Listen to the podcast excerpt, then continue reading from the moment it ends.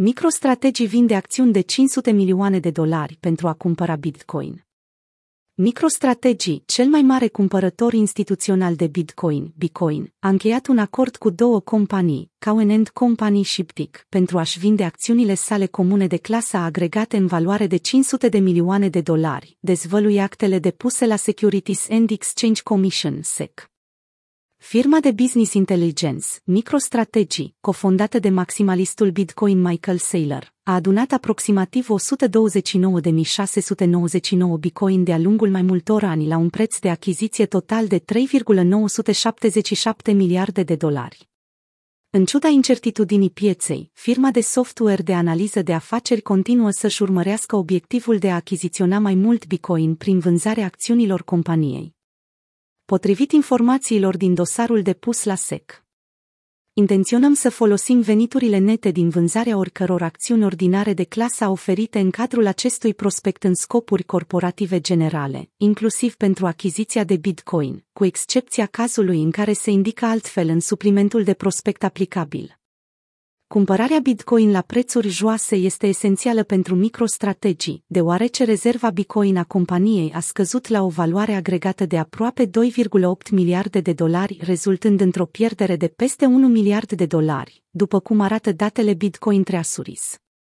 Cea mai mare companie care deține Bitcoin a recunoscut că au fost afectați de recentele fluctuații de preț care au făcut ca cea mai mare criptomonedă din lume să scadă sub nivelul de 20.000 de dolari, dezvăluind că au propriile planuri de a face față volatilității. Potrivit MicroStrategy, fluctuațiile viitoare ale prețurilor de tranzacționare Bitcoin pot avea ca rezultat conversia de Bitcoin achiziționat cu veniturile nete din această ofertă, în numerar cu o valoare substanțială sub încasările nete din această ofertă. În document se mai preciza că compania nu are în vedere să folosească Bitcoin pentru tranzacționare sau contracte derivate. Pur și simplu vrea să cumpere și să păstreze. Cu toate acestea, poate vinde și o parte din participații dacă are nevoie de lichiditate în orice moment.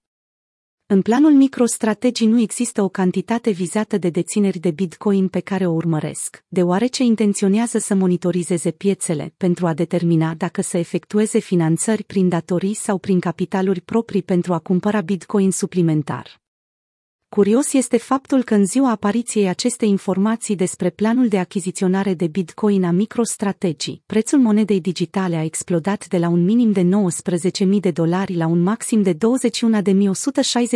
dolari, ceea ce reprezintă aproximativ 10%.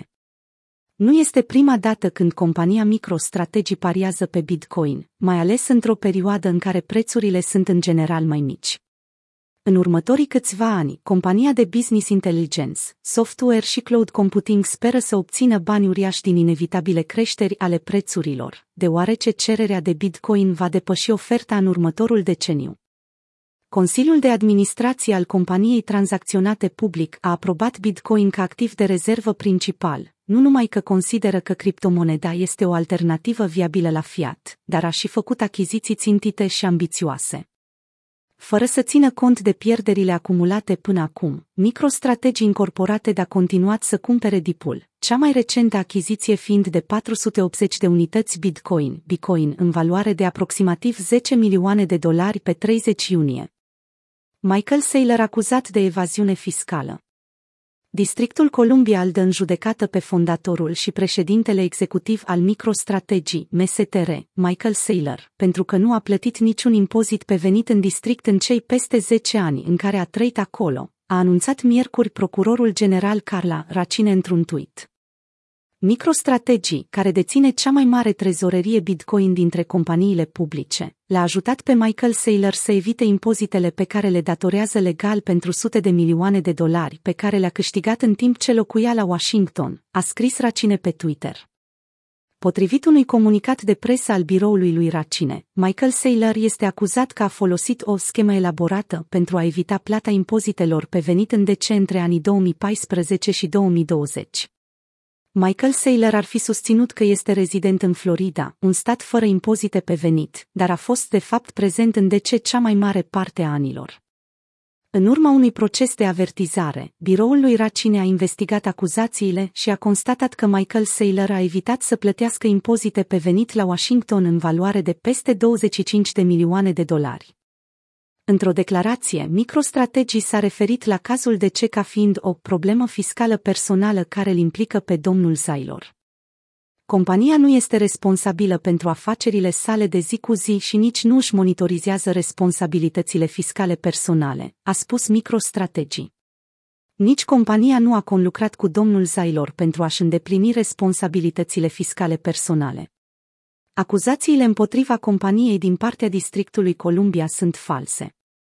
În august, Michael Saylor, CEO al corporației MicroStrategy și unul dintre cei mai mari susținători ai Bitcoin, a părăsit funcția de CEO și a transmis-o personalului său adjunct. El ocupă acum funcția de președinte executiv, cu planuri de a se concentra exclusiv pe criptomonede.